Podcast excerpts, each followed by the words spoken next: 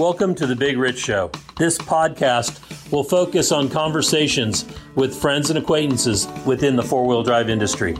Many of the people that I will be interviewing, you may know the name, you may know some of the history, but let's get in depth with these people and find out what truly makes them a four wheel drive enthusiast. So now's the time to sit back, grab a cold one, and enjoy our conversation.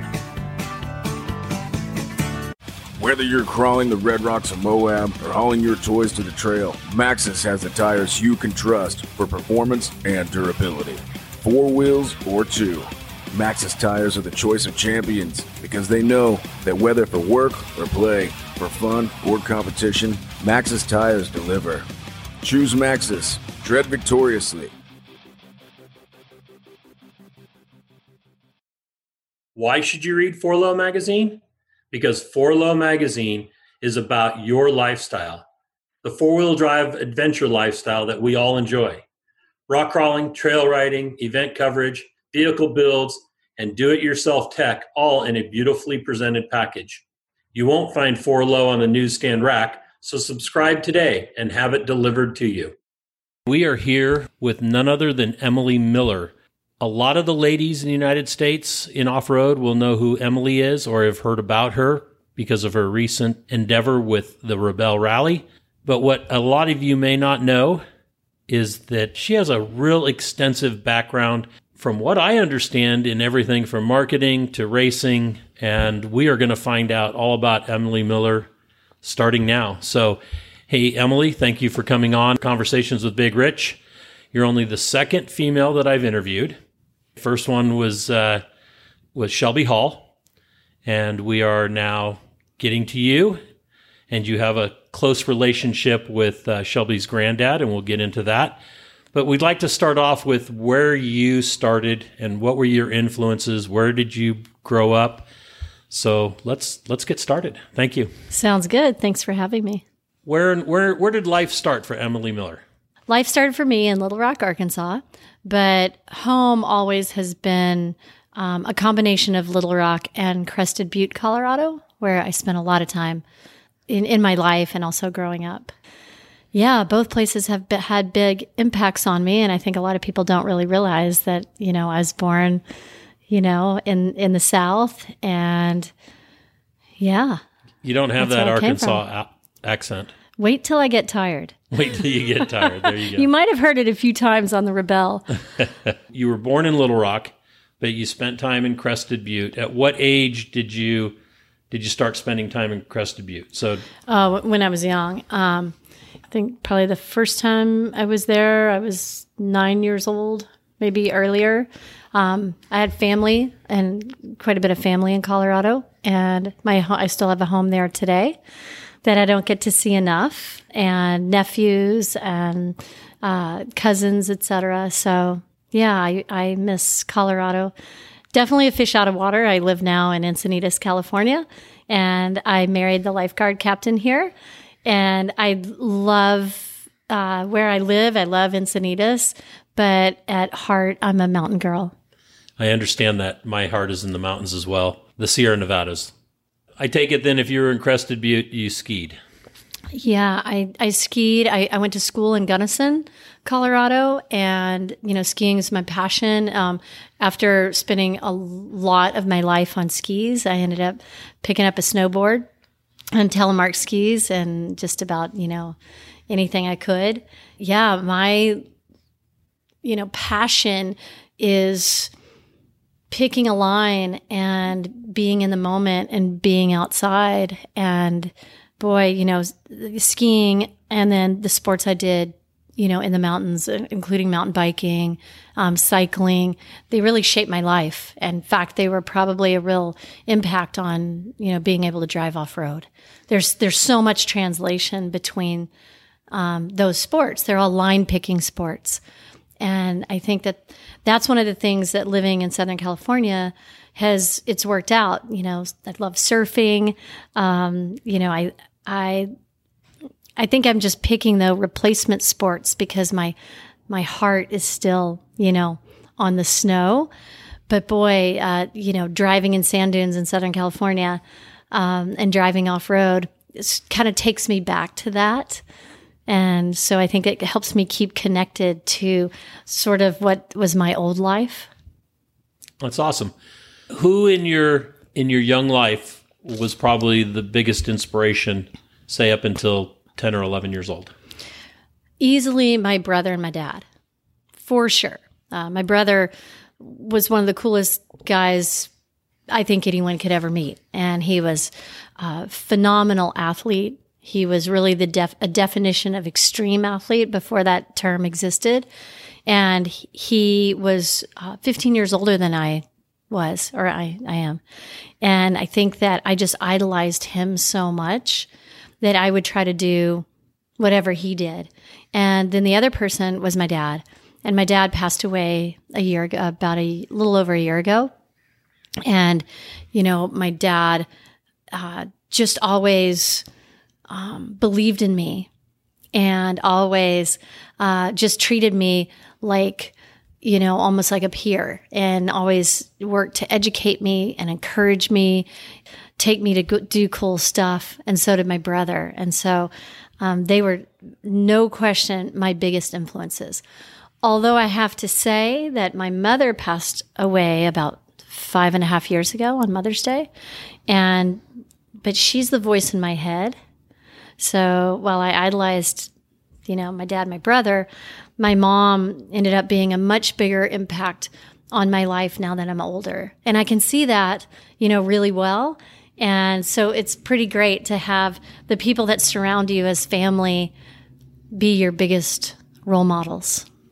I have to agree with that. What was the family business before you got into while you were growing up?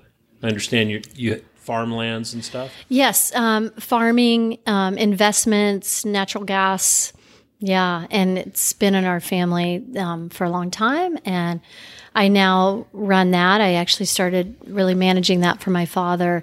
Um, you know, right after my mother died, and then now it's something that I um, you know, I've, I've, been managing regularly, but now that really the pressure's on, you know, dad's pa- passed on, um, which has been interesting because I have a sports marketing business and I did something crazy, which is go and start the Rebelle Rally.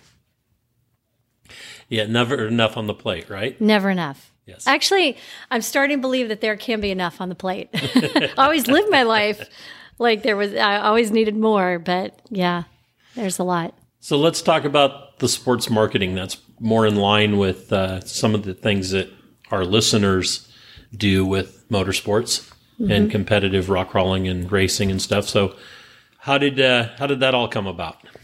Oh wow, it was really interesting because um, I lived in San Francisco and um, after school and i was in the sports medicine world and you know absolutely loved it. But it was at a really interesting time where the first round of dot com was rising up basically. And it was a really exciting time in the bay area super entrepreneurial. And i got the opportunity to work in dot com uh, because it was is very interesting. Uh, one of the first people that pulled me into it said, "Hey, I can teach you. You can learn marketing. You can learn all these things." His name was Dick Williams, amazing guy. I got an opportunity to work in dot .com while I was in my work in sports medicine. And I worked for a phenomenal clinic, a phenomenal world class, world renowned doctor. Um, I worked with famous athletes. I rehabbed and trained them for, you know, world championships to Olympics to national events, etc. It was extremely rewarding. I loved it. I got the opportunity at this time in San Francisco to work in dot .com, and it was pretty cool. Uh, when I got my first opportunity, they asked me to evaluate a company, and I said, "What do you mean? Like, come on, I have a glorified PE degree. You know, what do I know? And one of the gentlemen said to me, he said, Look, we have lawyers, we have programmers, we have uh, people in those specialties, but it's about the content. And he said, We need people who are content experts, but we also need people who know how to work on a team, never give up, work super hard. And he goes, You can learn marketing, you can learn business development, you can learn all these things in books. He goes, I, I can teach you things, but I can't teach you, you know, those skills. I can't teach you how to never give up and to want to win, yet still be a team player. He goes, You either have it or you don't. And so I took that open door. You know, that's what my my mom would always tell me. It's, you know, look for the door, look for the open door, look for the open window. And it was at good timing in my life. My brother had passed away the year before. I'd given so much and plowed so much of myself into the work I was doing, and I was ready for a new challenge. It really led me to all the opportunities that have continued to open doors, keep my life adventurous. I'm always surprised when I hear you talk and you talk about the people that you know and you work with. One of the, you know, I, I'm a skier, or I was as a youth. I've always watched the Olympics and everything, and then all of a sudden, boom, we're at the Rebelle, and there's Wendy Fisher. You know, and then uh, you have a surfer that you work with that maybe we can talk a little bit about. Then the doctor, you know, you're the sports doctor up in up in San Francisco, and I'm just I'm just amazed at, at the the people that you have around you.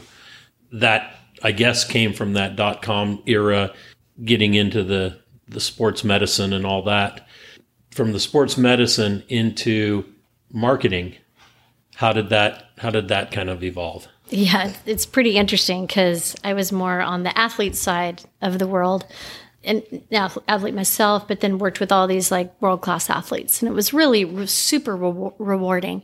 And I love that coaching side. I would say that there are a lot of similarities between the two. And it really wasn't that hard of a transition to transition into sports marketing. And I've stayed very focused on sports marketing. And the reason why is, you know, I get asked to do other projects and sometimes I'll take them on depending on whether I'm passionate about it. But I've always been so passionate about sports. You know, it was a real easy transition into the sports marketing side of it.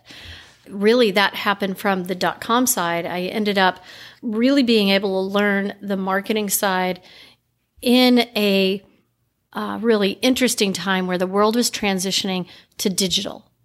And so I was in kind of more early on the side of the digital you know, dot com world and combining it with sports and then having to really make the world know about what we were doing. And gosh, you know, I, I feel like with the people that I worked with, I, I was very fortunate that I got to work with really top notch people and I learned a lot you know, probably school of hard knocks, you know, and just get out there, roll up your sleeves and make mistakes. I was very fortunate too that I was allowed to make mistakes um, learn from them and apply them. And, you know, I think we were sort of, there were a lot of us, and I was also, you know, involved in, in the earlier days in the action sports world, which was a really exciting time, you know, with Red Bull events and things like that. So it was almost like a perfect storm to take a bunch of dynamic people out there in the world that were passionate about what they do and build brands, build projects, build sports and genres. And, you know, there's a pretty great group of people that were kind of all involved in that era. And I think that was also, you know, I, I really do feel very fortunate that it was the right time. It was the right profession switch with the right mentors. And I was um, young enough, but with some experience. And it really was a fun ride. You know, it just, it was fun because I got to learn so much. But then what happened was my brother ended up dying after a motorcycle accident. And he had three young sons and stepdaughter. Those kids were super important to me. And so, and they were in Gunnison, Colorado. And so for a while, I commuted back and forth between San Francisco while, you know, while I was in dot com and, and had still been doing kind of consulting and, and work in sports medicine and with the Stone Clinic with the doctor you were referring to. I remember my little nephew, Daniel, who is actually now a great filmmaker, editor. Um, you know Daniel Mayfield. Uh, Dan- Daniel Mayfield. Yeah, Yeah, I love his mustache. Uh, that's so his 70s dad. porn. It's so his dad. Can't grow a beard, but definitely can and can grow the stash. And Daniel, we were out on a bike ride, and he was nine years old, and he stopped me and he said, "You always said if anything ever happened to mom or dad, you'd be there for us. What are you going to do? You know, are you just going to fly back and forth, or are you going to be here?" And I went back to San Francisco that week and I put in my notice and I packed my bags and, you know, I had built a house up in Crested Butte and I went back home and I helped raise them. And I took a little bit of time off. I really needed the time off, you know, and I said, I'm just going to take a, a little bit of time. And I ended up uh, working with a, a group in sport in production and I realized, and it was great, you know, doing fun events. And I realized that there was no reason why I couldn't go ahead and start my own business. Um, I had felt I had learned so much. Like I said, I, you know, I, I don't have some in San Francisco, you know, everybody's like, I have a Stanford MBA. I have a Harvard MBA. Well, I didn't, but I felt like I had because of the, the experiences that I had been given. Uh, you know, I had a real street education in in the marketing, sports marketing, business development world and digital and a, a, real passion. I have a real passion for digital and technology. So I went ahead and started my own business. And I realized that I could help this one company, but I didn't need to work for them full time. Um, I love working super hard. It, I don't have any problem working a 15, 17 hour day. And I said, I'm starting my own business. I was very fortunate that I immediately got some great projects. I felt very blessed by that. I also wanted the flexibility to be able to be there for my nephews, you know, teach them how to snowboard, get out and go ski with them, you know, every chance I could, be at all their hockey games, and really be an active part of raising them. If that had happened to me, my brother would have done the same thing for me. And so I did turns out running your own business doesn't necessarily give you all the flexibility in the world, but it, it did give me the ability to work from wherever I needed to and to be there for them and to have a flexible schedule, which I needed. And so that's how, it, you know, once I got good clients, which happened, like I said, happened quickly, I just said, this is the path I'm on. And I think that that was um, what year is it? 2020. Oh yeah, 2020. 2020. How can we forget? Perfect site. Yeah. So I've been I've had my business now for 19 years. Very good. Yeah. It's like me. I started in 2000 and uh, it's it's been a roller coaster, that's for sure. I, it's when I walked away from corporate America saying I'm done and decided to just jump in and become an event promoter but uh, at a lot smaller level than like the events that you you helped with. I mean, you, you mentioned Red Bull, and I understand that's uh, it was one of those events where you met your husband. Yes. so let's talk a little bit about that. Yeah. What wow. were you doing? Um, I was running a big event for Red Bull called Flugtag, and he was our water safety team. Um, you know, these are 65, 70,000 plus person events. You build the venue from scratch. Had a great team, um, but I needed a water safety team and I needed um, people who could do uh, rescue on jet skis. Apparently, I met him at the first one and then the one I did in Baltimore, Maryland. Um, he was there and I, I, I was in a room with a meeting in a meeting and I won't give the details, but he was the voice of reason in some unre- in some in in some un- in some unreasonable moments there was some of, he was a voice of reason. And larry is the his name's laramie giles. He's the lifeguard captain here in encinitas. He's actually been doing it for i think 32 years and he's amazing. And he's also um, very well known for uh, jet ski or um, pwc uh, rescue especially in big waves And he really pioneered a lot of that and a lot of, um, you know, traveled all over, uh, teaching it to other lifeguards, et cetera. And he's um, a very humble, very solid, grounded individual. And I remember when I heard his voice speaking, I'd been told by one of the Red Bull athletes, a guy named um, uh, Randy Lane, and he had said, Hey, you know, you need a water safety program, you need to call this guy. Captain Larry Giles. He is the man. I'm like, yeah, yeah, yeah. Well, does he have his certifications? Um, yeah, just call the guy. He is the man. Went, okay, great. Larry Giles, the man. Um, sent him off to the risk management group de- department. But I remember when I heard him speaking in that room, I went, ah, that's the man. You know, I remember talking to him and I knew that next day that I'd marry him. Wow. Knew for sure. I don't think he knew. but um and then, you know, I we had such busy schedules. I had a really gnarly schedule. I was doing another event. I was traveling. Um, then I was racing the Baja 1000. And so we've developed this phone relationship, you know, got to know each other that way. And then um, our first date, I took him to Whistler um, snowboarding because it was a 110 inch base uh, like the first week of December, and which, you know, is great.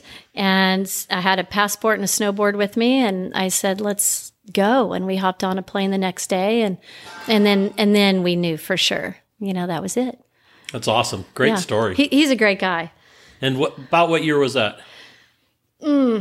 Oh, I'm so bad with dates. I'm so happy we can, I can remember our anniversary, which I think is April 18th. That was 14 years ago. Okay. Oh yeah, it was 14 years ago. So I just gave away my age. There you go. Oh, Well, I can edit that out. okay. Thank you. Hmm. Yeah, that was pretty cool. So how did uh, how did you get involved with Rod Hall and off road racing? Since this is an off road motorized conversations with Big Rich podcast, let's go there. Okay. So I had my business, Soulside Network, and one of my clients was the tourism authority for Reno Lake Tahoe. And I had been asked to come to uh, a meeting at the na- a board meeting at the National Automobile Museum, and they there was a open um, board member position um, for uh, the tourism authority, and so I went in. I, I sat, you know, got to meet everybody there, and love the Harrah car collection. You know, I grew up as a kid with my dad. You know, I never went to Disneyland or Disney World. I went to see famous buildings and famous car collections. And so um, I was sitting in this meeting, I remember exactly who was there. This little guy sitting there, and I mean, he's a little guy, you know, small in stature, big in presence. Absolutely. And uh, he just started, you know, talking to me and like, hey, you know, can I get your phone number? Let's work together. You know, you know, didn't know who he was. Although I love cars and I love car collections and I love motorsports, I really didn't know off road. I really didn't. And he kept calling me and I started spending some time with him. He had some projects he wanted me to help him with. Uh, one of them was to revive um, the Off Road Motorsports Hall of Fame that he had purchased from Ed Pearlman, the assets of. Um, wanted me to help him get a tier one vendor status with General Motors, who he raced for. Um, he did a lot of events and a lot of projects for them, um, but as a like a kind of a layer down or a couple of layers down in the vendor process. And so I said, yeah, sure, you know, I, I can help you. Plus, he once Rod Hall gets your cell phone number, uh, you hear from him a lot and or get te- a lot of texts. And I know some people listening to that will understand this, right, Nate? Um, so. Uh. Yes. and you know, it's it's really endearing. It's su- super fun. So I really got to know Rod and I, you know, I still didn't really necessarily know. I got to learn his depth, you know, in the sport as I got to know him better, but you know, one day, um, we, we started spending tons of time working together and with projects together. And then he taught me how to drive off road. I remember the first drive we did was up around Virginia City. And I mean, he literally taught me the car like we teach in our classes and the, like the classes we taught together. You know, starts out, tells me exactly what's going on in, in very simple terms and really easy to understand. And, you know, I really enjoyed driving and I really enjoyed the time that I got to spend with him just in a car and talking and hearing his stories. And then I was very fortunate that we were, we were actually going to a meeting one day. We're going to go get coffee. With Rod, you always go get coffee. And we went to go get some coffee. We we're driving, and he said, Oh, you know, I found the, the new person, the new driver for our team. And I went, Oh, cool. You know who? And he said, You. And I didn't totally know what that under that meant. I kind of figured he had wanted me. He, he was racing for the time um, at the time for Hummer, and he said, you know, I I kind of figured that he just wanted me to drive cars and park them in like parking lots and guerrilla market events that I was already at. I mean, because that would have made sense. Right. You know, that just made all the sense in the world. And he said, no, I, you know, I can teach you how to race. You are going to have to learn how to win. He said, I can teach you. He goes, I need someone who can be coached and who won't give up. And I love being coached.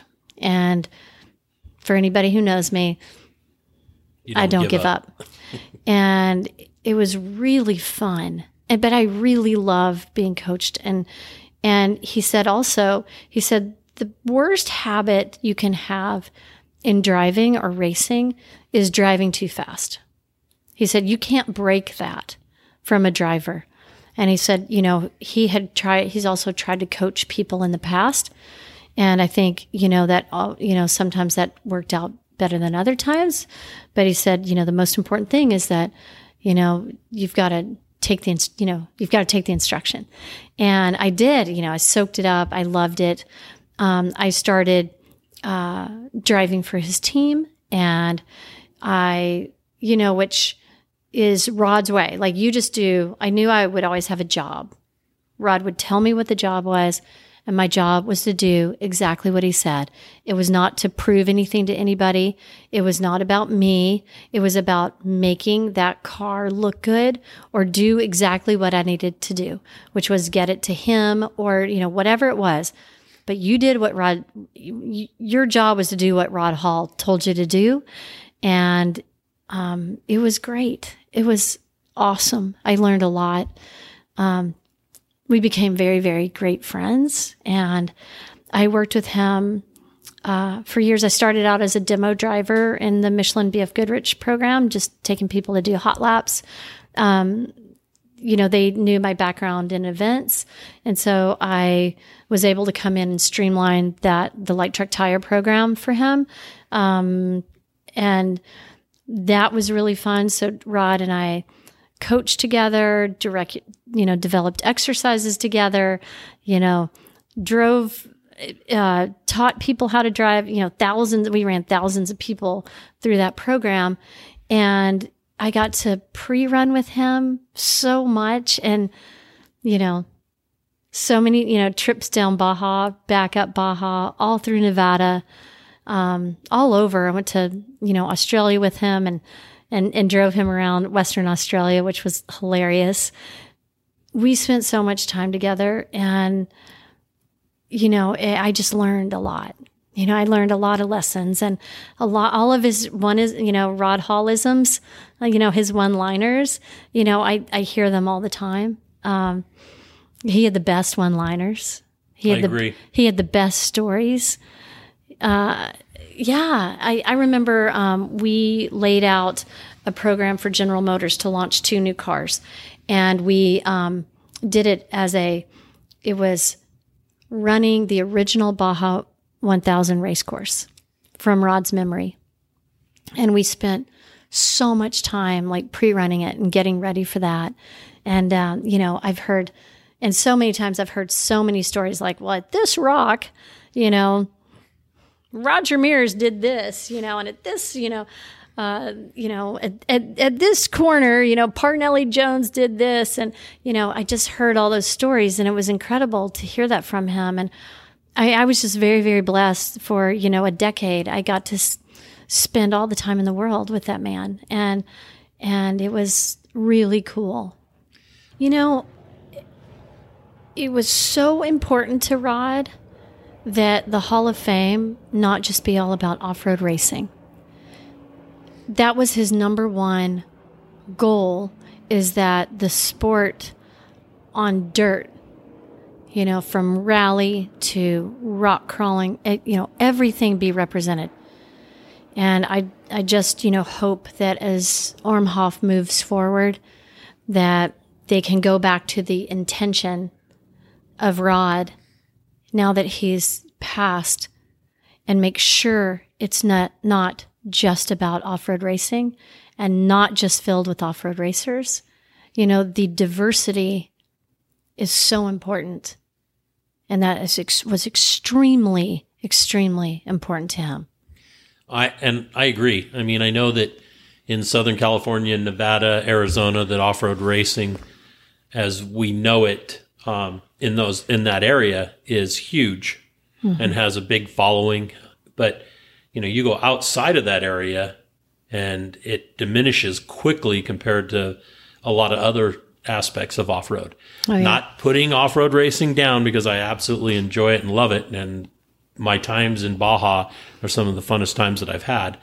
But, you know, there is more to it. So it's, mm-hmm. it's nice to see that, you know, we got Shannon Campbell in the off road hall of fame now. Now Dean mm-hmm. Bullock, um, mm-hmm. who's started off with rock crawling and trials and snowmobile and everything else. I mean, he has quite a history with off road, which mm-hmm. is really good to see the diversity that he has. But eventually, we'll start getting more rock crawlers in there. Mm-hmm. You know, at least on the competitive side or the promoter side, and and there's a lot of guys out there that deserve to be in it for yeah. what they've done for the industry, not just the sport, but the industry. Right, right. So. so true. I think they're doing a good job with some of the special categories that they have that maybe you're not an inductee into the Hall of Fame, but there are these, you know, exciting categories.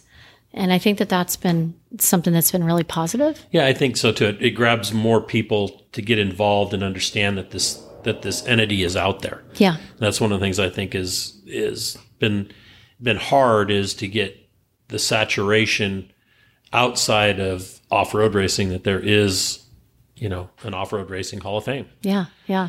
So uh, you want to hear a good Rod Hall story? Yes, absolutely. I'll, I'll tell you one of uh, one that will always stick with me.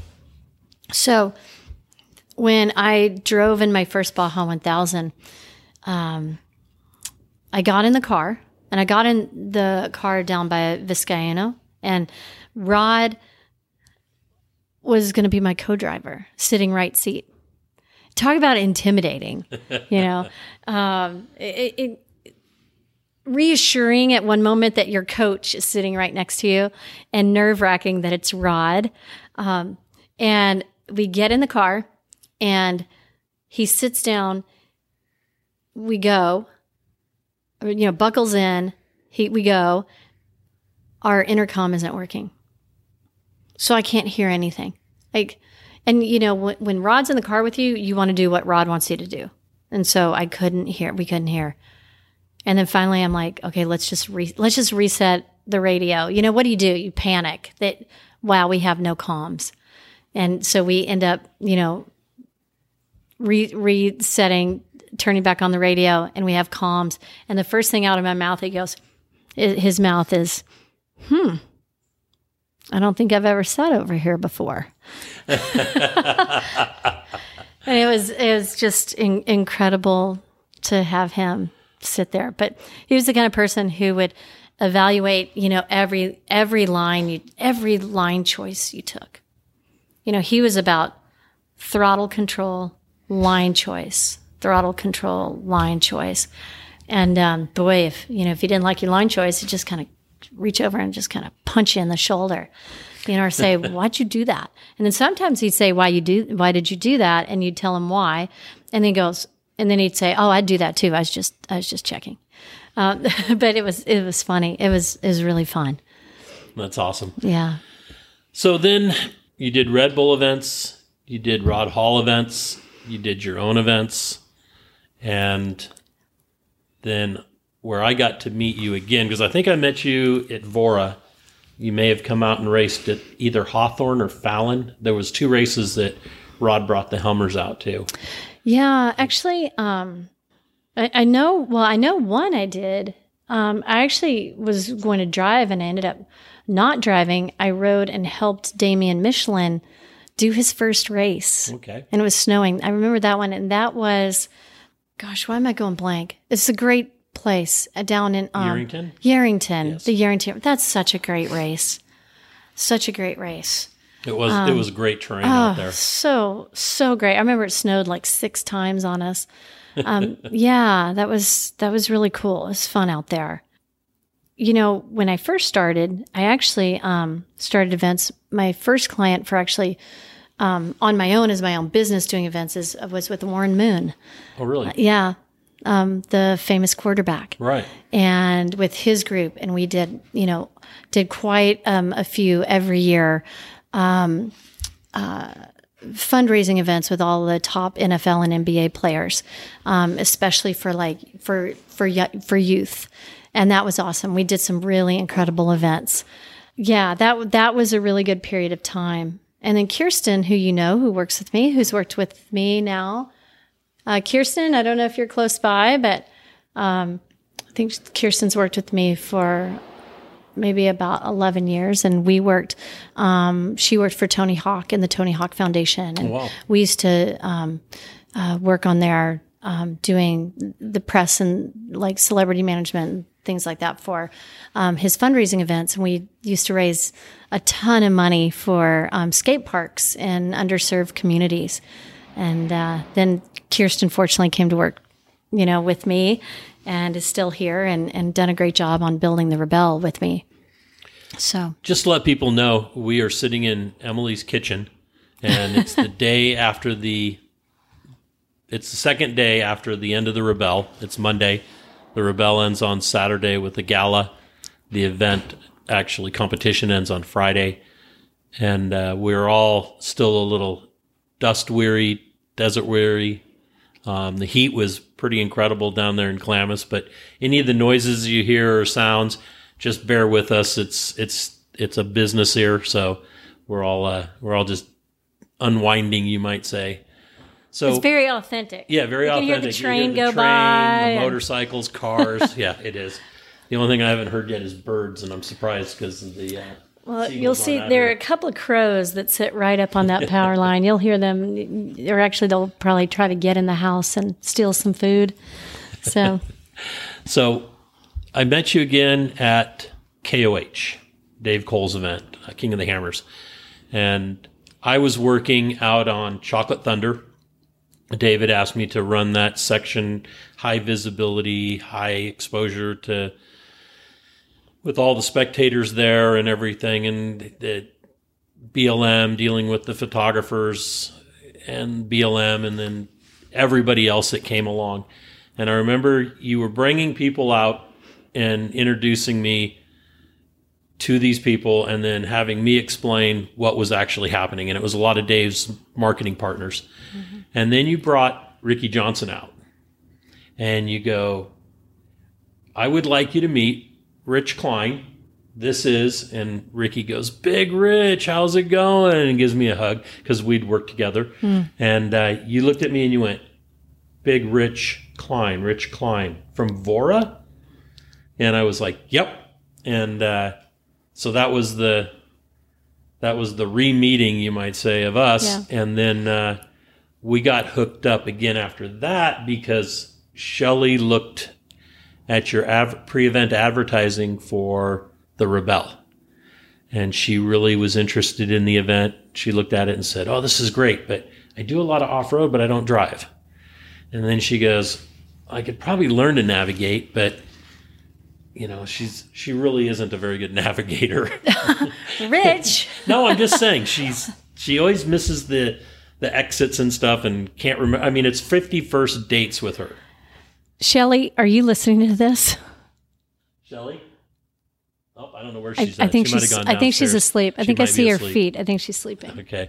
Well, she uh, she always says with her it's like having 50 first dates the movie because she she can't remember the road that we just drove on yesterday if we drive out on on it again going the opposite direction. oh, so now she's sitting up and looking. Uh, yeah, yeah. but I it's heard it's that. it's kind of true. So then she looked at me and said, "Well, you know Emily Miller, right?" And I said, "Yeah." She goes, "Well, I really want to do this event. Why don't you call her and see if she'll have us as volunteers?" And so I called you, and you were like, "Yes, yes, yes." And so here we are, five years later, and uh, I want to talk about your time at KOH, and then we'll go into the Rebelle. Okay, sounds good. So, how did you how did you get started with Dave? And uh, I know what you what I think you brought to the table for him, but I want to hear it from you. Okay. Um, I had come out to King of the Hammers, uh, maybe like the second Hammers, where Rod Hall was the Grand Marshal. And so Rod had asked me to come down with him. I remember going and I could not believe what I saw. The racing action. I remember being up in this one spot, standing on a rock. Couldn't believe how close I could get to the car back then.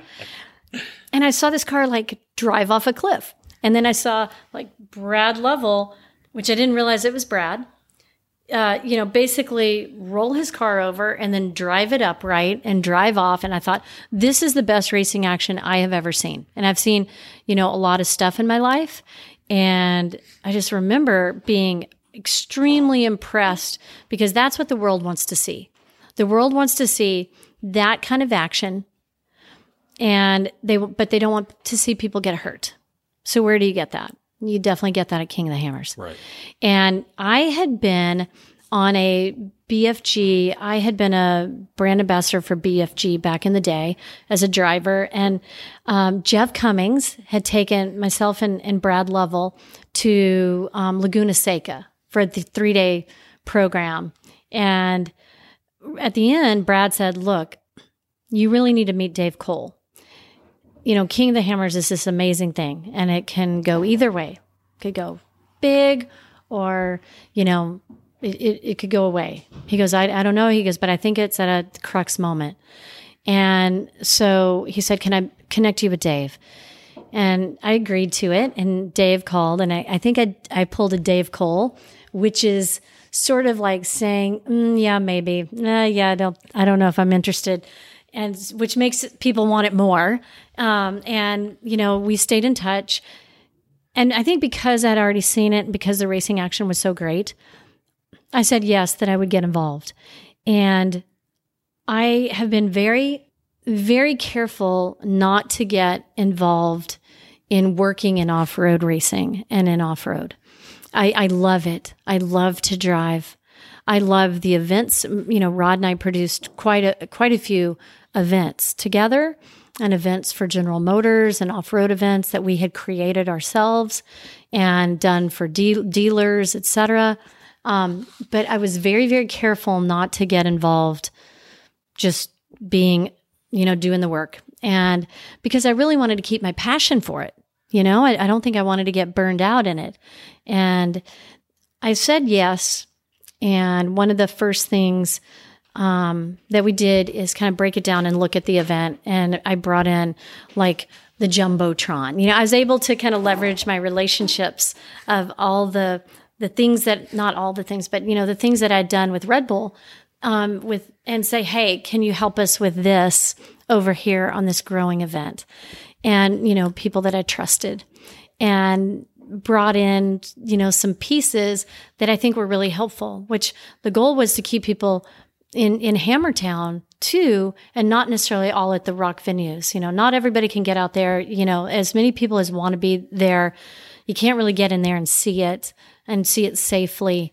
And Dave was very, very committed to live webcasting it, you know, wanting to grow that and, you know, wanting to, you know, having a lot of pressure to do television, but we didn't have the budgets for television.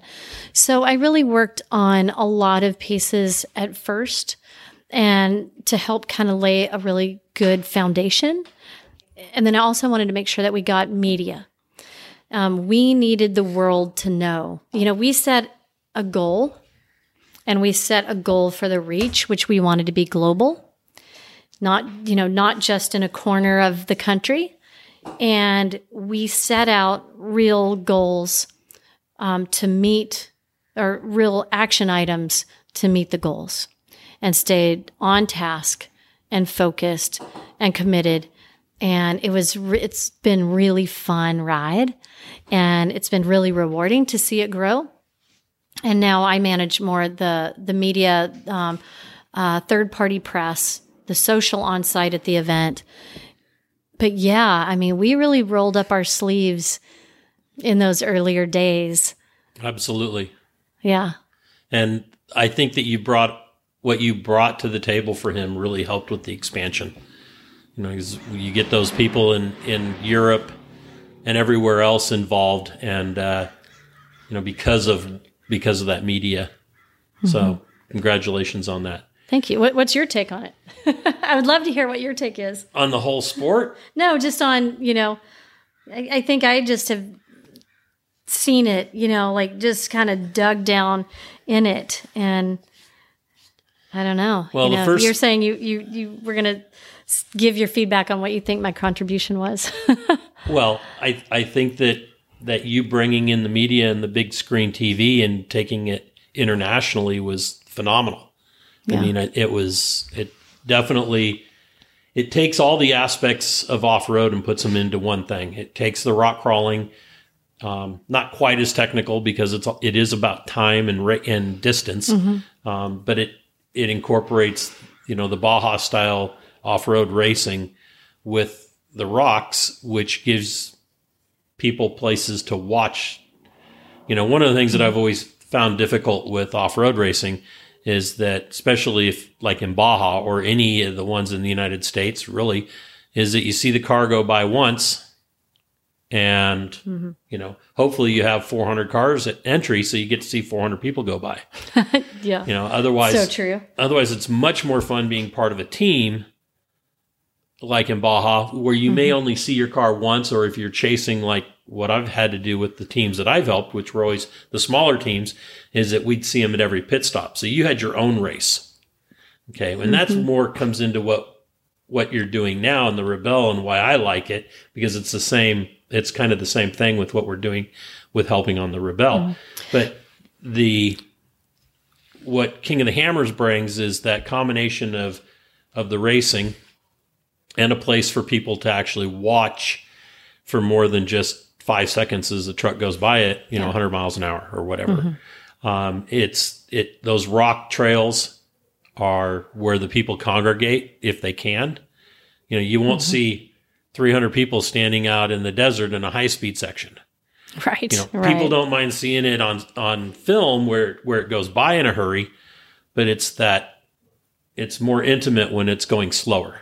Yeah. And I think people enjoy that. Plus it's it's absolutely just you know, rock sports is just badass. You yeah. know, to be able to take a machine and and just thrash it to get to do something that a machine really wasn't intended to do. I mean, and what I mean intended to do is when the people, when designers of automobiles first put these things together, you know, they were just looking at transportation from town to town to town to town, and then across the country. Um, you know, there was no pavement, so yes, you know they they had to figure out how to make them work in in muddy conditions and everything else, but they never saw what we were going to do to them. Yeah, and you know now it's it's a whole industry on on building specific vehicles to do specific things.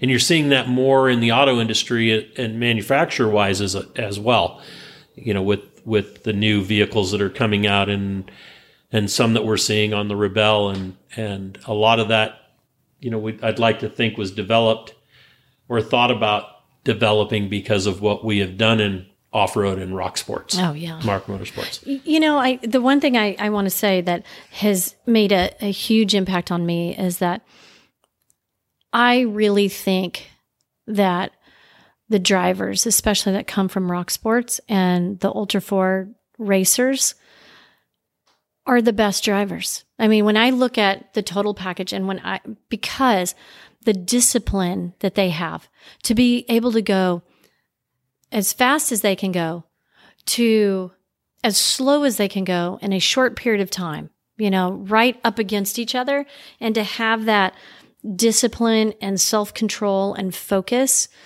to do exactly what they need to do at the exact moment in the widest extremes. And that is, to me, is pretty mind blowing. And I just have so much respect for all those drivers and then the co drivers, you know, their capabilities um, out on co- the course, what they go through. You know, nobody has a perfect race. No. You know, they're not winning because they had a perfect race. It's the other thing that I love is that the drivers are so tough. They build the car, they fix the car, they run down canyons, you know, carrying parts back to their cars. They're not being picked up and dropped off, you know, by their helicopter. Oh, You know, Robbie did hey- once. Well, that's true.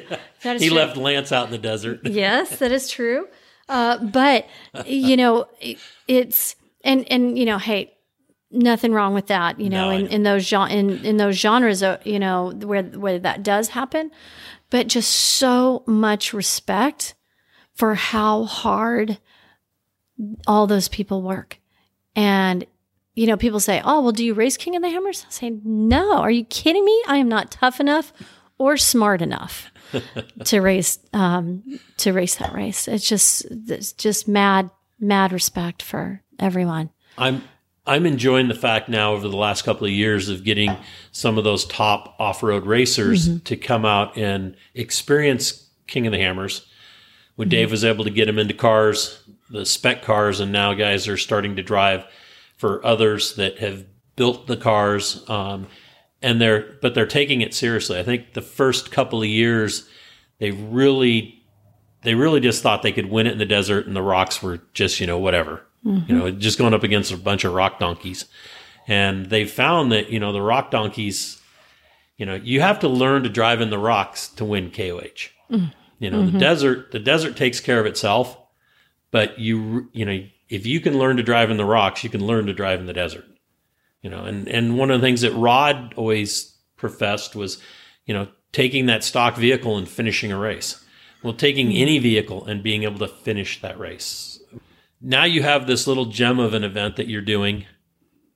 I know that you have done before you got became the promoter or the or designed the Rebelle. You raced other rallies. Let's talk about those and how those led into the Rebelle. Yeah, you know, um, well, what I would say is the Rebelle is kind of a combination of everything I've done and the things that I like, the things that I kind of wanted to build the rally that I would want to do. I think Chrissy feels the same way. You know, she feels like the Rebelle is the rally she would want to do. I mean, sure, we'd love to add speed to it, um, but we wouldn't be able to do that in the U.S. You know, uh, the the amount of money risk, headache, liability, adding in, you know, all out speed for that long of a distance, you know, we couldn't do. So, yeah, I've had some pretty cool experiences. And uh, one of them was in the rally in Morocco, you know, that I did for, gosh, um, you know, I was over there for seven or eight years, you know, competing and then also taking and prepping, you know, American teams to go over. Really cool experience. I, you know, I love to travel. And Rod always told me, you know, I'd always had those Rod stories, you know, about him doing all these different rallies in different locations. And that gave me that bug. And he said the best way to travel the world is to see it from the windshield. And you'll go to places and villages and see things that you wouldn't other normally otherwise see you know, so I love Morocco. You know, I went to Australia. You know, I've been um, one. Of, actually, one of my favorite um, races was when the uh, Vegas to Reno was the Nevada 1000, the three day race, and they called it a rally, but it was it was three days, and I drove that one. I was the on, only driver on that race, so it was a really good endurance push And um, Sam Cothran was my um, navigator. He was awesome, and you know we we won that in that class, and you know race and stock mini. But what I would say, and then actually I just went last uh, April and race, uh, competed in the Karta Rally in Africa. Um, that was a seven day endurance rally, and it was GPS though, um, and it was really fun. Uh, it was hard and challenging, super challenging. That's the one you did with Lily? Yeah, I took okay. Lily, um, who works with us on the Rebelle, Um, really neat young woman who has a four year degree in high performance motorsports. And she wants to get more international experience. And I, she's worked super hard for us. And so we trained and prepared and, and actually won our class over there. So that was really cool. Um, but I feel like the different experiences I've had has, um, uh, and in even some of the different events I've pr- pr- produced, you know, not competed in, you know, have really impacted what I've done. I even, you know, I can even say, you know, Raid Amazon is a great um, inspiration to me. It's a six day adventure race I did, what, five years ago, but it, nothing motorized, you know, all you know, um, and actually competed with as the teammate with my friend that I used to have competed against in in driving, and she's a great friend, Sindili Wade from Senegal, um, who's done the Dakar multiple times, and yeah, I would say that all those different experiences, I went, okay, if I were going to do an event, how would I want, you know, what kind of team would I want to build? If, you know, what kind of base camps would I want? What kind of finish, whatever, you know, all these different pieces. And some of it's evolved since we started. Some of it I've realized, you know, I like this, I don't like that. Um, we get work to get a lot of feedback from those around us. I love the rally in Morocco, but I wanted, but it was just shortest distance, which actually means if you want to win it, you literally drive straight over everything in your way. And to me, that's not fun. That it's not even how I, I drive, especially if you want to be smooth. If you want to be smooth, you want to be quicker, you want to take care of the environment, the vegetation, all those things, and you want to drive faster than a snail's pace, you know. And I also wanted, you know, I wanted a rally that would build great experience in the navigators to make them top navigators and I wanted it to be fun to drive. And that's what I believe the Rebelle has become. In fact, I just I got off the phone with Emme Hall, who drove the Rivian R1T in the rally. She's done it every year. She's won it twice. And she said to me that she goes, This year it was so hard. She goes, But the driving was so fun. And I went, Yes, I like that. I heard the hard thing from a lot of the girls. In fact, every one of the every one of the ladies that I talked to um, Friday or Saturday all said how hard it was. From my position being a course worker, I didn't I didn't get I didn't see the hardness in the driving, but I saw the hardness in watching the tracking to where the ladies had to drive to. And as a course worker and then somebody that runs sweep, I don't have to drive everything. I just have to drive the cleanest line to uh, to the main checkpoints mm-hmm. to make sure everybody makes it back to camp. So mm-hmm.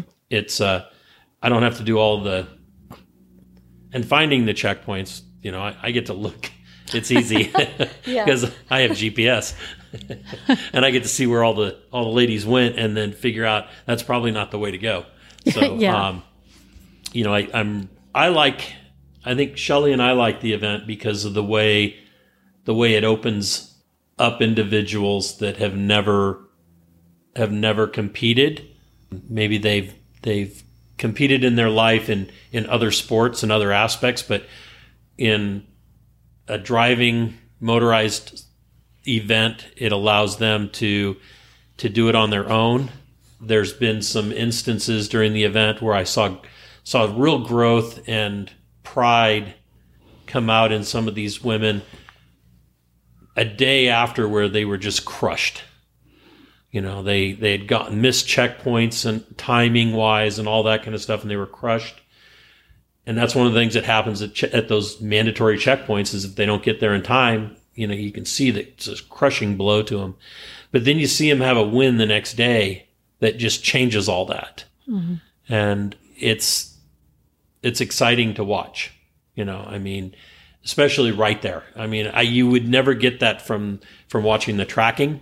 You might get it from the stories that come out afterwards, but being involved with the event, you get to see that emotion and the emotion emotional ranges in the competitors and in the staff.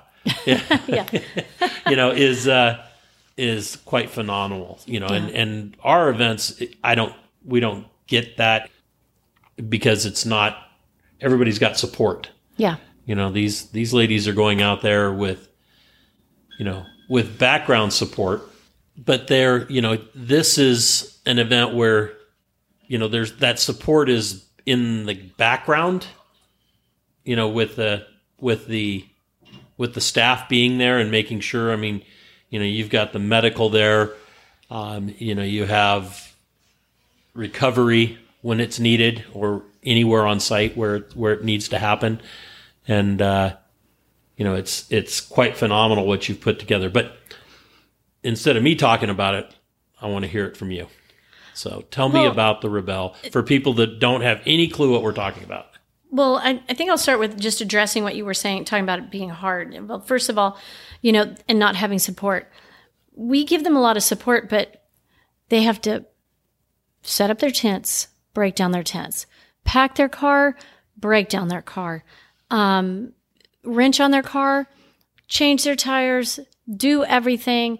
They don't have a team like like let's say you go out to a, a, standard competition you have a whole team around you some people just have smaller teams than others some people you know some drivers don't do anything but drive you know they're bad they don't worry about their bags they don't worry about eating you know like they just drive this is you do everything and it's exhausting. It's fatiguing. It is, I wake them up with a cowbell at 5 a.m. every morning, but usually they're already, already awake. They go to bed, you know, they come across the finish line, you know, anywhere between six and eight o'clock at night, set up, sleep a little bit, get up and do it all over again. Day after day after day for eight days. And that's hard. And it is a challenge and they get um, they go through the range of emotions for sure. And you know i always say ride the middle. You know that's one thing i've learned in life you know try to ride the middle. And i mean i can get up and down but i try to be as even keel as i possibly can. And usually i'll catch myself going mm, you know don't need to stress about that. One thing I can say is that I think this year was it was really hard on the competitors because we made it harder, the challenge harder. We also decreased some of the radius because people before they could just drive they our maps are so good they could just drive right into that bullseye click their tracker because the radius was so big they could do that and do that quickly now we squeeze down the radius and now they have to you know take some time you know, to, to make sure they're nailing those black checkpoints. Um, you know, the checkpoints are rated green, blue, and black like a ski run. And, you know, it was really interesting. We also gave them X checkpoints. So they had to make a decision between a regular checkpoint and an X checkpoint, usually multiple times a day. And just adding in that decision making time it may not be a race for speed, but you are competing against daylight and your closing times of your checkpoints. So you're forced to make decisions quickly. And that's really tough. You know, when two people are weighing in to make a decision, you know, and you've got to make that decision quickly, that makes it harder. So I think that that's really was what made it harder this year. And so people were bleeding time. And you, you know, a wise person once told me, you only lose time. You don't make time and you don't get time back. You, you only lose time. For those who aren't familiar with the Rebelle, it is a 10 day event. It is an eight day rally of seven days are scored. And then there's one day of prologue, which is basically like a great practice day. The past five years, we've started in Lake Tahoe and we finish um, near the Mexico border in Glamis, the Imperial Sand Dunes. The rally travels through California and Nevada. Um, we go through just super iconic terrain. Um, the course really changes up each year, even though we can return to places. The course will either feel different, come come in at a different angle, or be you know a few valleys over, you know sometimes sixty miles away. But it's all in that you know California, um, Nevada, you know corridor. We are looking though at adding in Arizona. And that's the first time I've actually said that publicly. Don't I I can't tell you when it's going to be, but I can tell you that there's some incredible terrain in, in Arizona. It is max limit of 50 teams. It is a team of a driver, a navigator, and a vehicle. It is designed for stock vehicles. And when I mean stock, you know, it would be um, if you looked at, you know, a stock class, there are only so many vehicle modifications you can make you know your suspension is limited your wheels uh, your tire size is limited to a 35 inch tire. It's designed for the vehicles we drive.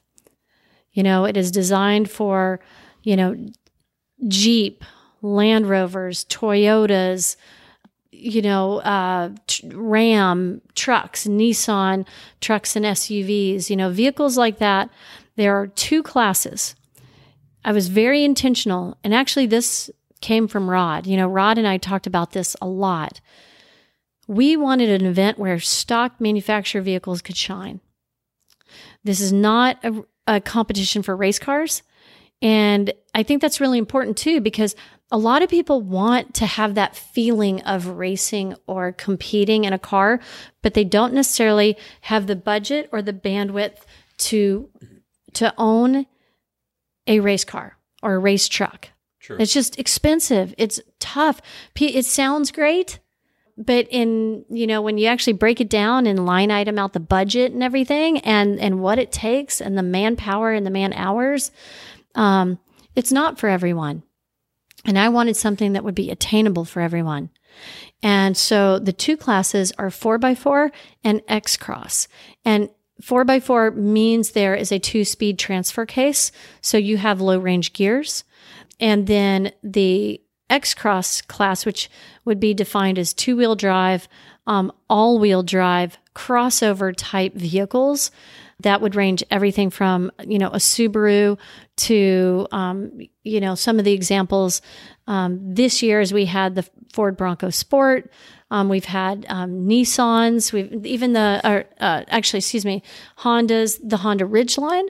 Um, the Honda Ridgeline is a little pickup uh, pickup truck, but it has lower ground clearances and it does not have a two speed transfer case. So um, drives a lot like a car, actually. We've had a Porsche, Porsche Cayenne, we've had Jaguar I-Pace, we even had a Rolls Royce. Um, and actually, little did anybody know that the Rolls Royce Cullinan has off road mode and it has tank mode. Um, tank tank mode, yes. Look it up. It's pretty cool that's a really interesting class because it's a great way to prove that crossover type vehicle. So yeah, it has two classes, and then we have what we call designations.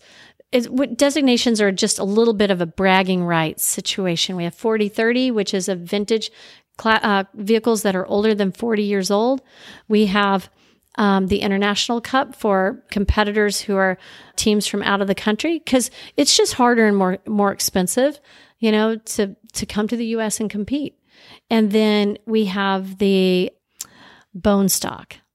And I love bone stock because Rod Hall, the first time he had me drive and pre run a race, it was Vegas to Reno. And he had a an H3 that was borrowed from the GM Proving Grounds.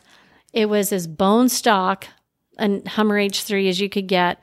And that was what we were going to pre run it and he said, You have to return it without a scratch on it. It's pretty funny. uh, but he said, The mark of a great driver is someone who can pilot a completely bone stock vehicle successfully to the limit of what that vehicle can do without hurting it.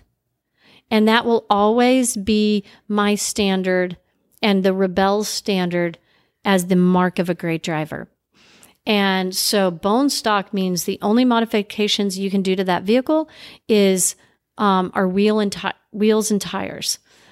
you know, you can't do other modifications. You can put a skid plate basically under the fuel tank for protection, but you can't have skid plates up front that are considered perf- like more performance type, you know, skid plates. So you can just go head into stuff, you know, a little hot and not have consequences. We won't name any names. No, um, I can think of a, quite a few right out of the gate.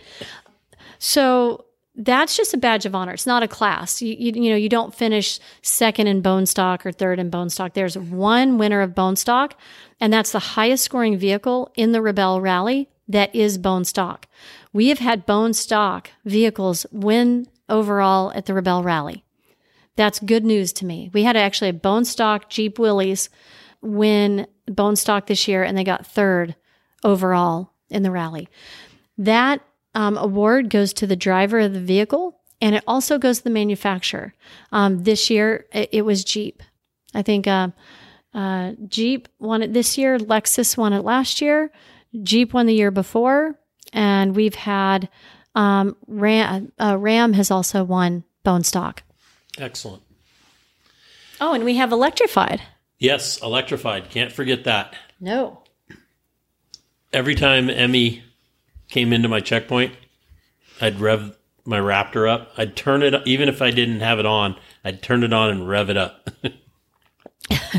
that is wanted, great. Then she wanted to drag race. you don't want to drag race that car. No, I know. And then I said, in the whoops. And she goes, okay, well, we got to drag race on the flat. that what that car can do if you just put your foot to the floor is on, on jaw dropping. That's Yeah. what I understand. I did not get a chance to ride in it, but uh, I hope to eventually ride in one. So Yeah, I'll, that's I'll get a chance to experience it. So with the Rebelle, um, where do you, besides Arizona, where do you where do you foresee it going? Um, is there anything different that you might want to do? I don't know. I don't know what it would be. I mean, I every year that we do this, we we try to give you some recommendations from our point of view. But we did we did that with with King of the Hammers, and we do it with everybody that we we work with. Um, we even did it with a flight with a, a STOL event we were in or helped with, and uh, short takeoff and landing events for airplanes. Just because you know we are event promoters, and we've been doing it a lot of different things, but I don't know. I don't know how you do anything differently. Do you do you have something else that you're going to throw in there to to wrench with the girls? Yes. Can you talk about it? Oh yeah, okay, cool. I can't talk about it, You can't talk about it. Oh no, But you're it's- killing me. but it's big Awesome. and it's exciting. I might be able to tell you. Okay, and but Shelley. not on not on not on the air. All right. Oh, I would love to. Um, you know, it, these it's tough though. You know, um, we've been very uh, methodical. We have not. We have tried to stay true to our core values. We've been our, our number one core value is that we provide a fair, transparent competition, and we have opportunities and a um, system in place from our inquiries to protests, et cetera, we we to to make it transparent. I've been a competitor. I have felt it when things have not been transparent. In other competitions, Chrissy has, Jimmy Lewis has, Chris Wu has. It, that is our number one most important thing is the integrity of the competition you know, I don't think people even have any idea how much we labor over that and lose sleep over that and program it. And we have, you know, our from our scoring systems to the automation of our scoring systems to, you know, which are elaborate and extensive, shockingly extensive. It's about protecting the brand of Rebelle and about protecting the integrity of it. And so we move slowly and we haven't we we believe in there's something you know in in business and in work and endurance called the 20 mile march that you march along 20 miles a day every day. You don't go 50 miles when it's good weather. You know you don't stop when it's raining. You march along 20 miles a day. You know you fire bullets you know before you fire cannonballs. And those are some like lessons that, you know, are pretty well documented in, in, in data and in history and success. And that's what we do. You know, a lot of, and, and we also, Controlled and managed managed growth. yeah, it really is. And I felt strongly about that. And I believe it has served us well. The one thing I can say, and I, you know, for any of the staff who's listening right now, we had a, a fantastic rally this year. With COVID, it was extremely hard.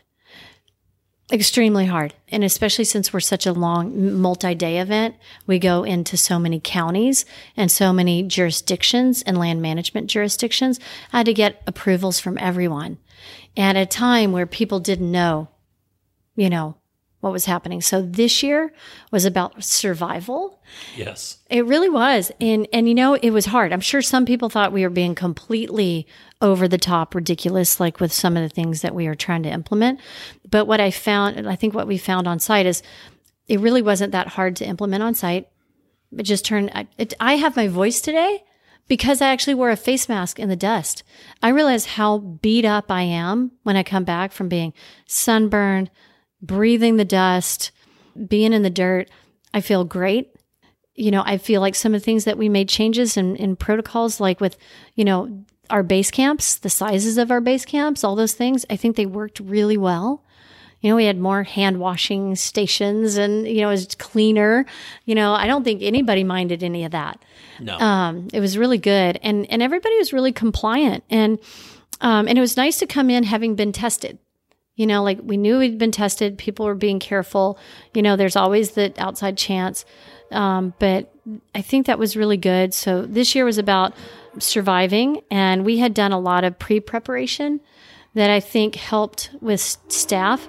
And I can say that while it was hard for the competitors, I think our staff had the best rally that we have had in five years. I think I think it was I think the rally itself was really good. I think that uh, that the way you your protocols for COVID were completely understandable in the situation. That's that's as far as I'll go with that. I'm mm-hmm. not, I'm never going to do anything to uh, to jeopardize somebody else's event, mm-hmm. whether I like something or not. You know, I'm, mm-hmm. I can't say that I'm all gung ho about wearing a mask all the time, but I did what I had to do, and I'm sure there was a lot of others that that felt the same way, especially on the staff side. The the thing that I felt this year that that that was missing for staff is that we always try to sit at a different table every night at mm-hmm. dinner so that we can mm-hmm. get to know teams that we haven't met. Mm-hmm. Um, I felt that I didn't get a chance to meet new teams Oh, yeah. like I would have otherwise. And that was that was the only diminishing point in the whole event process for me yeah. was yeah. was that lack of and even with some of the staff you know because there was it was you know there was that expected you know social distancing and with the masks on and it just it created a different a lot different atmosphere. So i'm hoping that going forward that things lighten up a bit to where medically we can that it's acceptable to you know to ditch the masks and you know whatever has to happen happens. But that's the only thing that i personally you know and it's not something that that could have been dealt with any other way mm-hmm. so you know it, it was just the end result mm-hmm. so You know, it's, you inter- great it's interesting that you said that because I actually had staff that felt like they were tighter as a staff than we've ever been. I had a lot of that feedback. tighter Yeah. Closer. Yeah. A lot of staff said that they, you know, everybody worked together better. I think everybody who was there wanted to be there. We didn't have anybody who didn't want to be there. And nobody got sick with colds. You know, we didn't get cold, like, because a lot of times we're up in each other's face so much. We didn't get colds. We didn't have anybody, we had somebody go out sick with, you know, something that was completely unrelated to anything respiratory, you know. You know, everybody worked together super well. Um, you know, we were still going in RVs and sitting down, you know, and having to go through stuff. So pods were pretty, you know, tight with, you know, but to know that BLM and national parks came out and said thank you because the the event the week before you jeopardized you even being here. every single base camp, they came and took pictures and reported back to the state every single, every single base camp, every single day. And then we got a report sent. So, um, the fact that people were complying, um, but still having fun, Right. you know, like I had, I had fun and, and I felt that that was a small price to pay to exist. Oh, I agree. I Yeah. agree, and that's in this time. It was it was it was absolutely necessary. And I don't want to get Mm-hmm. Yeah. on a political tangent on where where it's going or what's going to happen because Mm-hmm. we don't really know. But the to me there was just a feeling a little separation and not so much I guess in the staff except there were some new people that were that I didn't get a chance to sit and talk to that maybe I would have if you know base operations is always so so busy anyway that uh, you know there was like I said there was some new people or even people that I hadn't that I had connected with in prior years that I didn't connect with so much this year Oh yeah. and I don't know if it was just because they were busier or or I felt like I needed the distance while they were you know I don't know it was just a little It was different. funny. I didn't feel like I had to distance at all. All I did was take a step back. All I would do is like when I'd get around people, all I would do is just take take one step back, and that was kind of my barometer. I'd like be like, oh, okay, you know, I'm like standing right next to the person. I'm just going to take one step back, but I'm still going to hang out, talk to them, and everything. But I think everybody's just trying to f- braille their way through it. You know? Yeah, I was more cautious, especially around the teams, Oh yeah, because especially the new ones, the the the teams that I already knew, yeah, if they wanted to come up and talk and and you know converse and that kind of stuff, then I was open. But I wasn't. We didn't reach out like we we did in other years, where we'd sit down and say, "Hey, tell us your story. Where are you from? What do you you know?" yeah, And and and I miss that. Yeah, you know, totally. Unfortunately, I'm a. I guess I'm a social butterfly or moth. You know, not not a butterfly. So. that's not true. You're a butterfly. No, nobody would believe that. Anyway, But I know what you mean. Yeah. But I'm just so like the great thing is is to know that even when times are tough, we can have a rally, yes.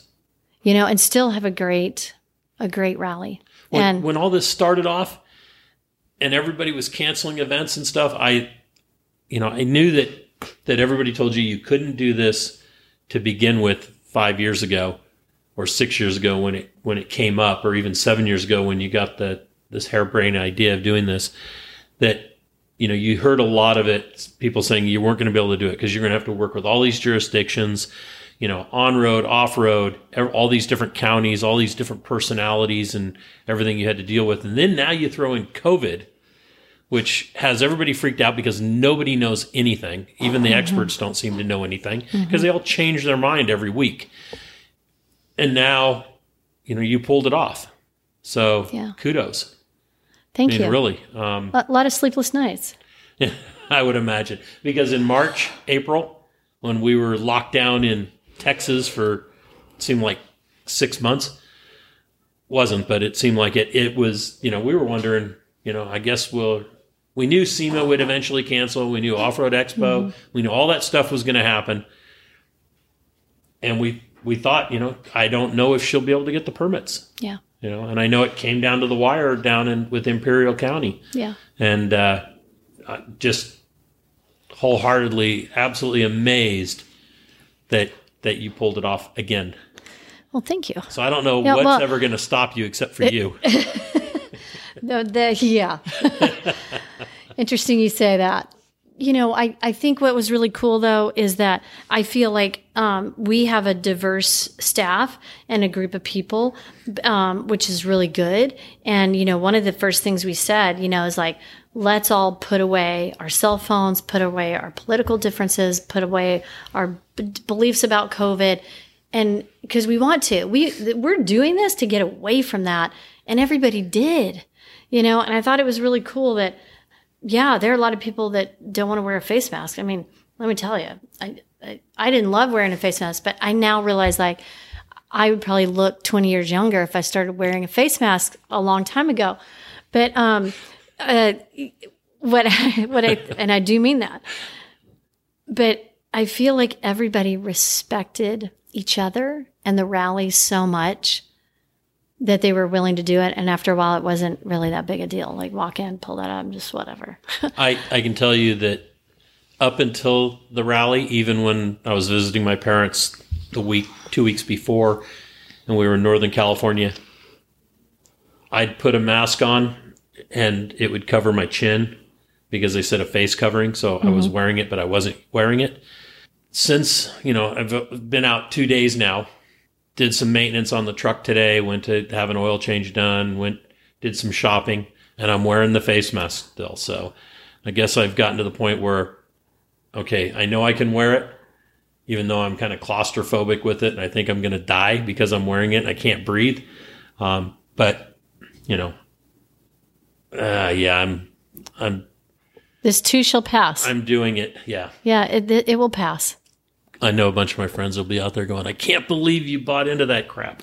Well, But, and it's you know, not, it's- yeah, and at this point, it's not even buying in. It's No. um, I did you hear um, Sand, uh, Sand Sports Expo got And yeah, they, they got, they, got shut down shut down. because people weren't complying.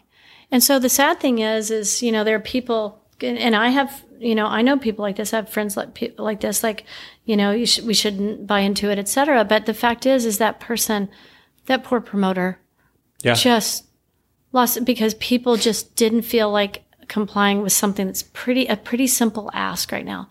Put it on, and if it's required and you don't want to go and do it, then just don't go and do it. But don't do something that literally can is terrible for the industry, for the vendors who spent the money to get there, yes. and for that promoter and like there are so many people that are so negatively impacted by people being selfish enough to not just say hey i'm going to go in here for two hours wear a face mask be respectful see what news happening and just look to the future that it's not always going to be this way right. but I, I feel I'm really sad for everybody who worked hard to get there, seeing a light at the end of the tunnel. And the tunnel wasn't that hard to get through, right. you know? I, tough I was amazed that we were able to pull off most of our season Yeah. and that my son was able to do his event. And now they've just shut down three counties in Utah. And it was the one where Trail Hero was at. It was the one where our nationals was at. And then another, another Garfield County. Hmm. It's interesting that, you know, those, those counties were wide open and they allowed all these big events to go on. And now, and I don't think it was that we were you know the cause of those those things because the people that were that got sick were not involved with our event or mm-hmm. you know came out to our event or were probably even anything to do with it or even knew we were there. But still you know those things happened and now what it would have done to our business to my son's one time a year event you know there's all the same things happen this thing goes so much deeper than than just wearing a mask and just you know trying not to get people sick but through the economy and all the businesses that have shut down Yeah. and people that have committed suicide from having their businesses shut down and lost all the Oh, yeah. lost everything Yeah. The the thing that I feel that is is a little encouraging is that like we now have an understanding enough that says try to be outdoors as much as you can, wear a mask, take a step back. We can do that. We can you know keep moving. You know, and, it, and people want to keep moving, and it's critical that we keep moving. Um, it was so hard to see what went on at the start, and it, and I just hope that our leadership, you know, has learned from it. So we go through this again, because this is not the last respiratory infection that passes easily or, you know, a pan, this is not our, it's not our first pandemic and it's not our last pandemic. correct And, you know, um, I, I just hope that there, you know, I feel like now, like, okay, well, we have a personal plan. This is what's been recommended. This is how we can keep moving. Where we live in San Diego County, you know, things are moving along now, you know. Um, we're fortunate that our numbers are down. You know, testing is up, numbers are down. Um, but I can't imagine, I, you know, I can't imagine places that, that are in cold climates. We're so fortunate because we have a warm climate here, you know.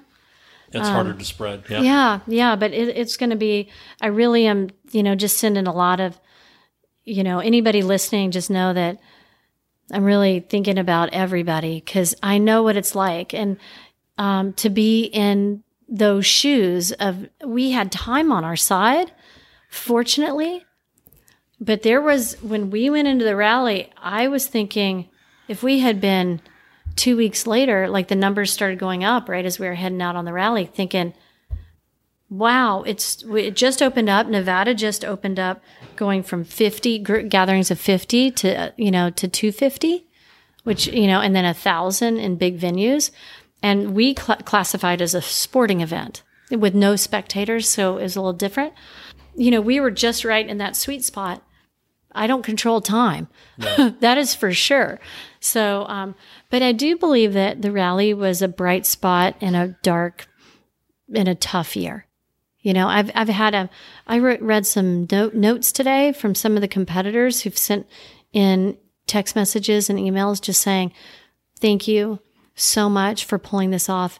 It's it's what I needed right at the right moment because I needed my head to see clearly, you know. It's hard to know what's going on when you're told to stay home and watch the news. Yeah, and none of the news is. Ooh, that's yeah, another that's another story. get- that's get another into. story. Yeah. But but but th- I just want to say thank you. I mean, um, you and Shelly have been like a hundred percent committed since this started, and honestly, like I know that even though the teams couldn't, you know, it wasn't necessarily the same. Like sit down, have long chat. The fact that you were always there, you know, sweeping and being like a happy, you know, group of people at a checkpoint made the difference. And these and people were on edge. You know, they came into it. It's been an angsty, edgy year.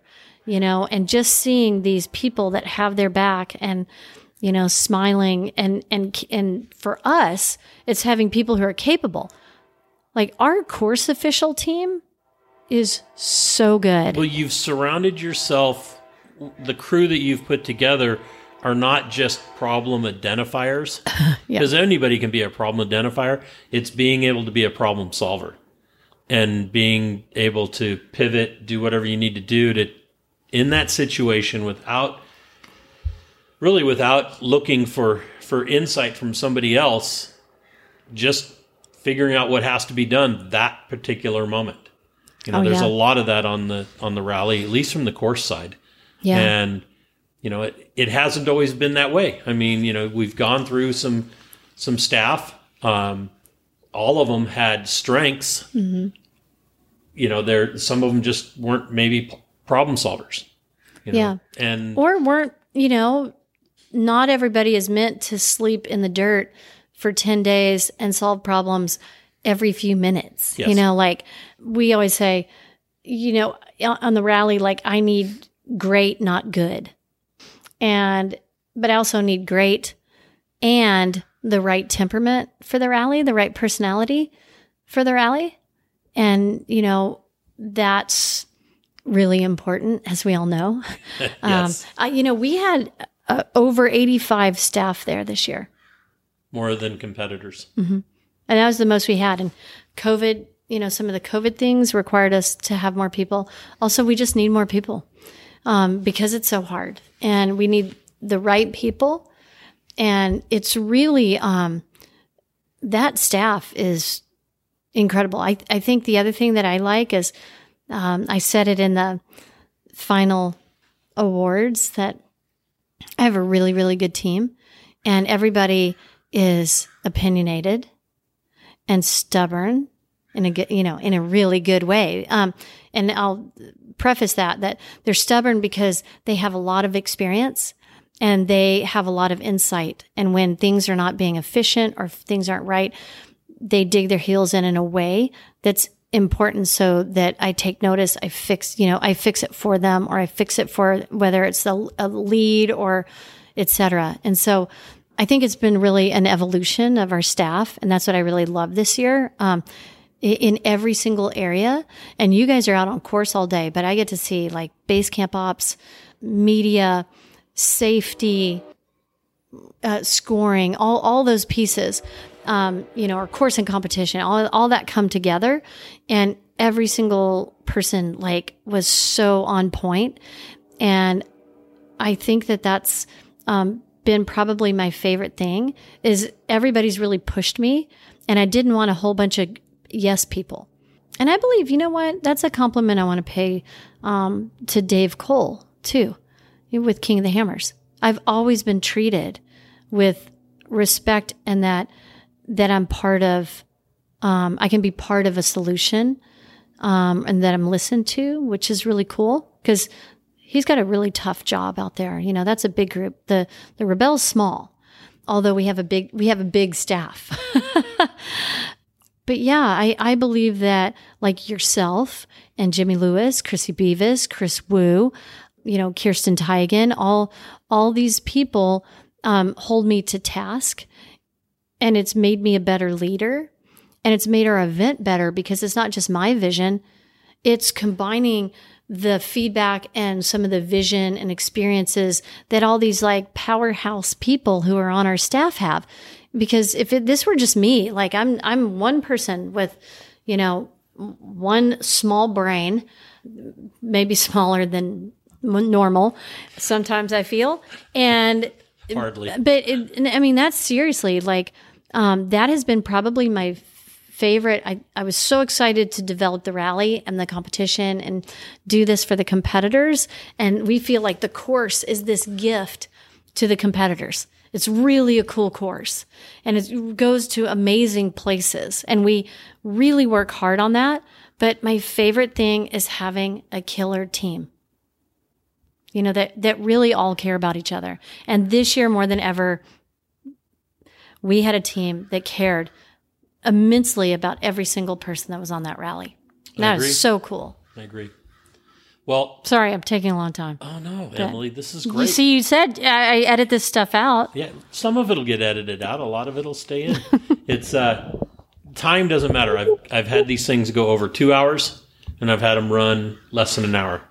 We're at uh, an hour and almost 48 minutes right now.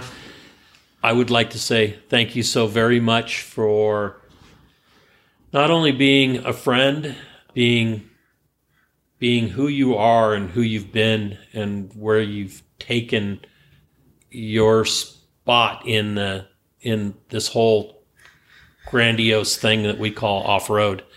You know, it's uh, it's more than racing. It's more than rock crawling. It's more than just an industry. You know, it, it's a lifestyle, and that's what what sold me on it years ago. Thank you. You know, um, I I want to say that um, you have been a, a huge encourager to me, whether you know it or not.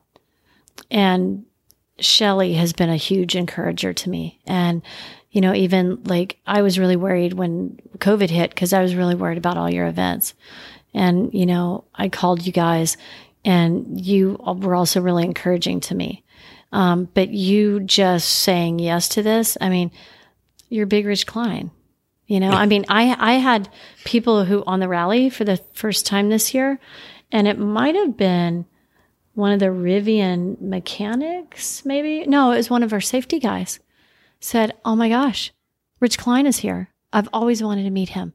Like, couldn't wait. You know, and and um, you've just been a, a huge impact. he was like, "Wow, that was a disappointment." No way, are you kidding me? They're who's so stoked, and but it it really is um, validating. And I've also asked you for words of advice and um, wisdom, and it's really really meaningful because I I don't take it lightly. Like I really don't take it lightly. Even if I sound like I take it lightly, trust me, I don't. No, I understand that, and and that was one of the things I remember the the first the first Rebelle. We were sitting there a lot, lakeside in Tahoe in this cabin.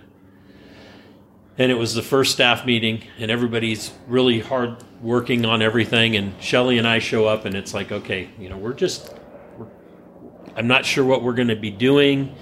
We're not sure, you know, what our place is going to be. And then you start introducing everybody, and and you're talking about how things are going to unfold. And somebody asked a question, and you looked at me and said, "Rich, what would you do in this situation? And I looked at you and I said, Hey, Emily, it's your event. And you said, I want your advice. What would you do in this situation? I said, Well, you know, here's three ways to approach that.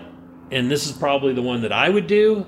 And then you looked at me and thought for a couple of seconds, and I could see it, every, all the wheels churning. And and then you go, Yeah, that's that's the way we'll do it. And everybody else that was there, I mean, Wu may have known who I was, and I knew Jimmy, but everybody else was like, you know, they didn't know who Shelly and I were, and I and I could see the look on their face, going, "Who is this old fat guy that's giving her recommendations because she's asking him?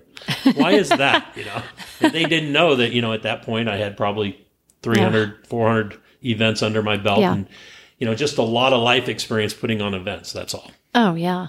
And being able to pivot at the last second. You know, I, I it was. I'll tell a funny story about re- that first time because that was pre-evacuation. Yes. So on the first Revet Bell, we were at Valhalla, which where we returned to this year, and I've been trying for five years to do rally school in that vintage old boathouse on the lake, which we now with COVID we couldn't do it this year. But but we got to stay outside. we did, which was really nice. But yeah, it was. Um, at four o'clock in the morning, I was woken up by one of our staff to let me know that there was a forest fire and it was right next to where we were staying.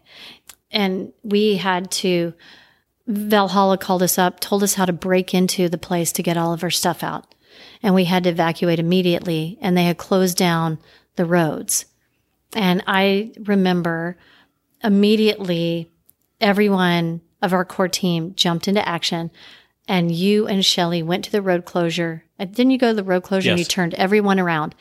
Jimmy Lewis bypassed the road closure on his motorcycle through the woods to help us come get out of there. It was so funny. But and then Chrissy Beavis went and found us an alternative location of rally school. And the way everyone sprang into action on that first Rebelle, and but you just knew like right where to go. Yep, Rich and Shelly, we're going here. Here's what we're going to do every single person on our core team, um, our team leads, you know, every person knew exactly what to do. And I just went, that's why we assembled this team, you know, and, and because it starts now.